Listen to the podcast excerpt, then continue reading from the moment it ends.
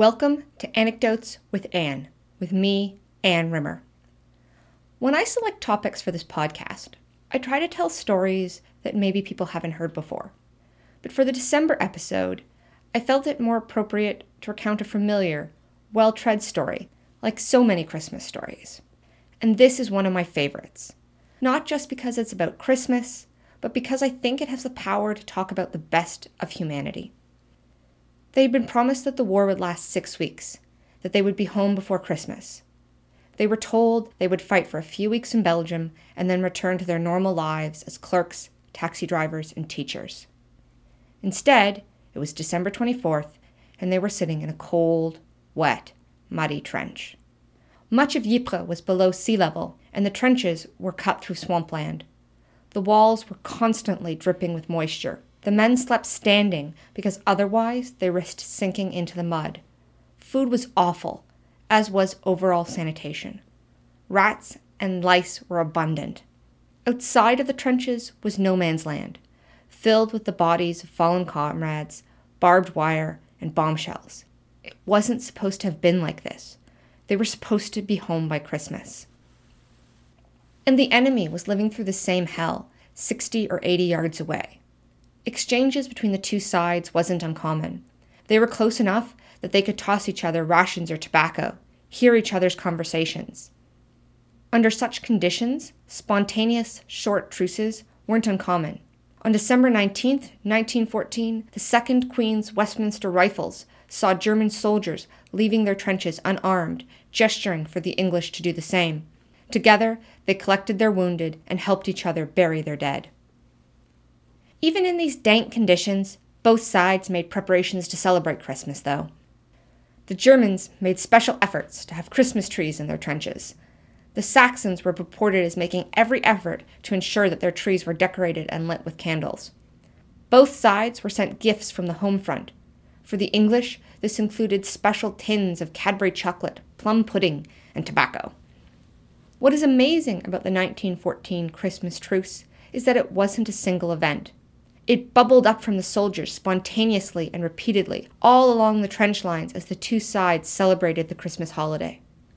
The nature of the truce varied from unit to unit.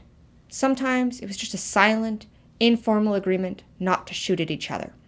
Others just writing a sign wishing the enemy a Merry Christmas. In many cases, it included sharing Christmas traditions and bringing the two sides into peaceful contact. Obviously, religion played a vital role in bringing about the truces. In a ruined monastery in Messines, the 16th Bavarians and the British 7th Company celebrated a Christmas Eve service together. Major Spatling, a German officer, offered a prayer for their fallen comrades, and together they sang Stille Nacht. Perhaps more than religion, though, Christmas music was the important foundation for many of these interactions. There are countless stories of carols being sung across the trenches. The Herwarth von Bittenfeld, 13 Westphalians, spent Christmas Eve going from company to company, carrying a tree with lighted candles, singing Christmas carols to various British troops, who responded with carols of their own. In one interaction, a British officer, Lieutenant Edward Hulse, wrote his mother that his unit had planned to sing English songs to drown out the 15th Westphalians, who were apparently a musical bunch and sang most nights. The Germans responded in good spirit, joining the Brits in singing It's a Long, Long Way to Tipperary.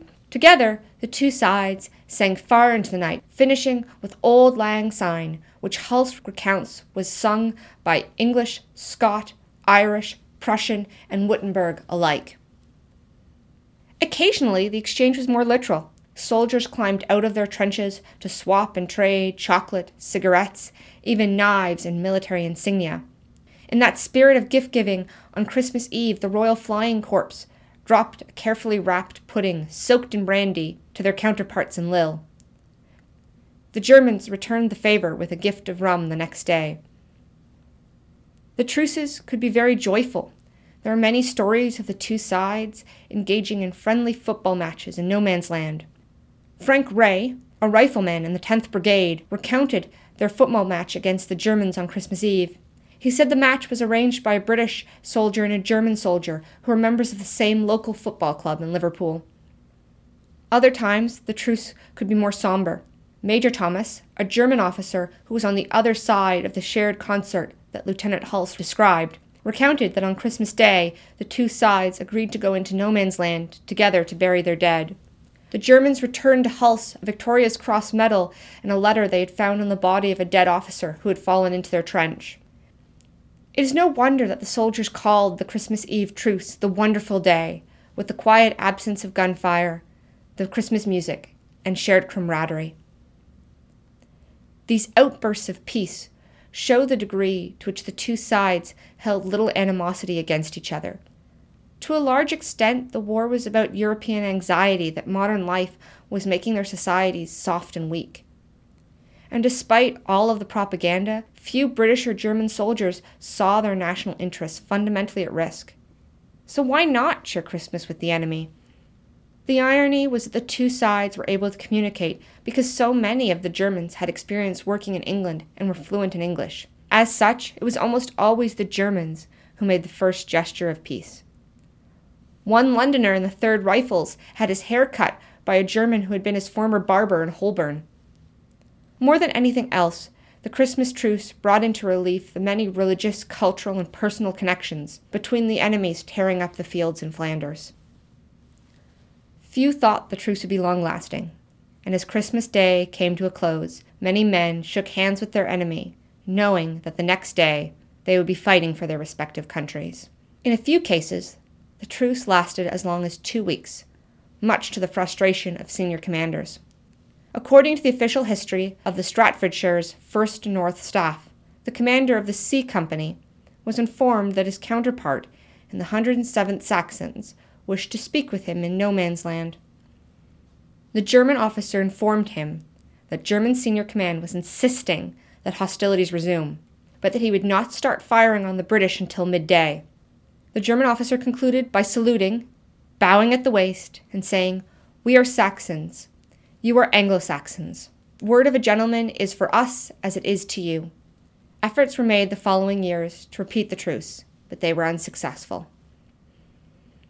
One spontaneous ceasefire would have been a Christmas miracle. The dozens of ceasefires that occurred all up and down the lines is something more. It was the triumph of humanity's better angels against the brutality of war. Best elements of Christmas that of being kind to fellow man, of forgiveness and understanding all came out on December 24th, 1914. Thank you for listening to my podcast. I hope you have a very Merry Christmas.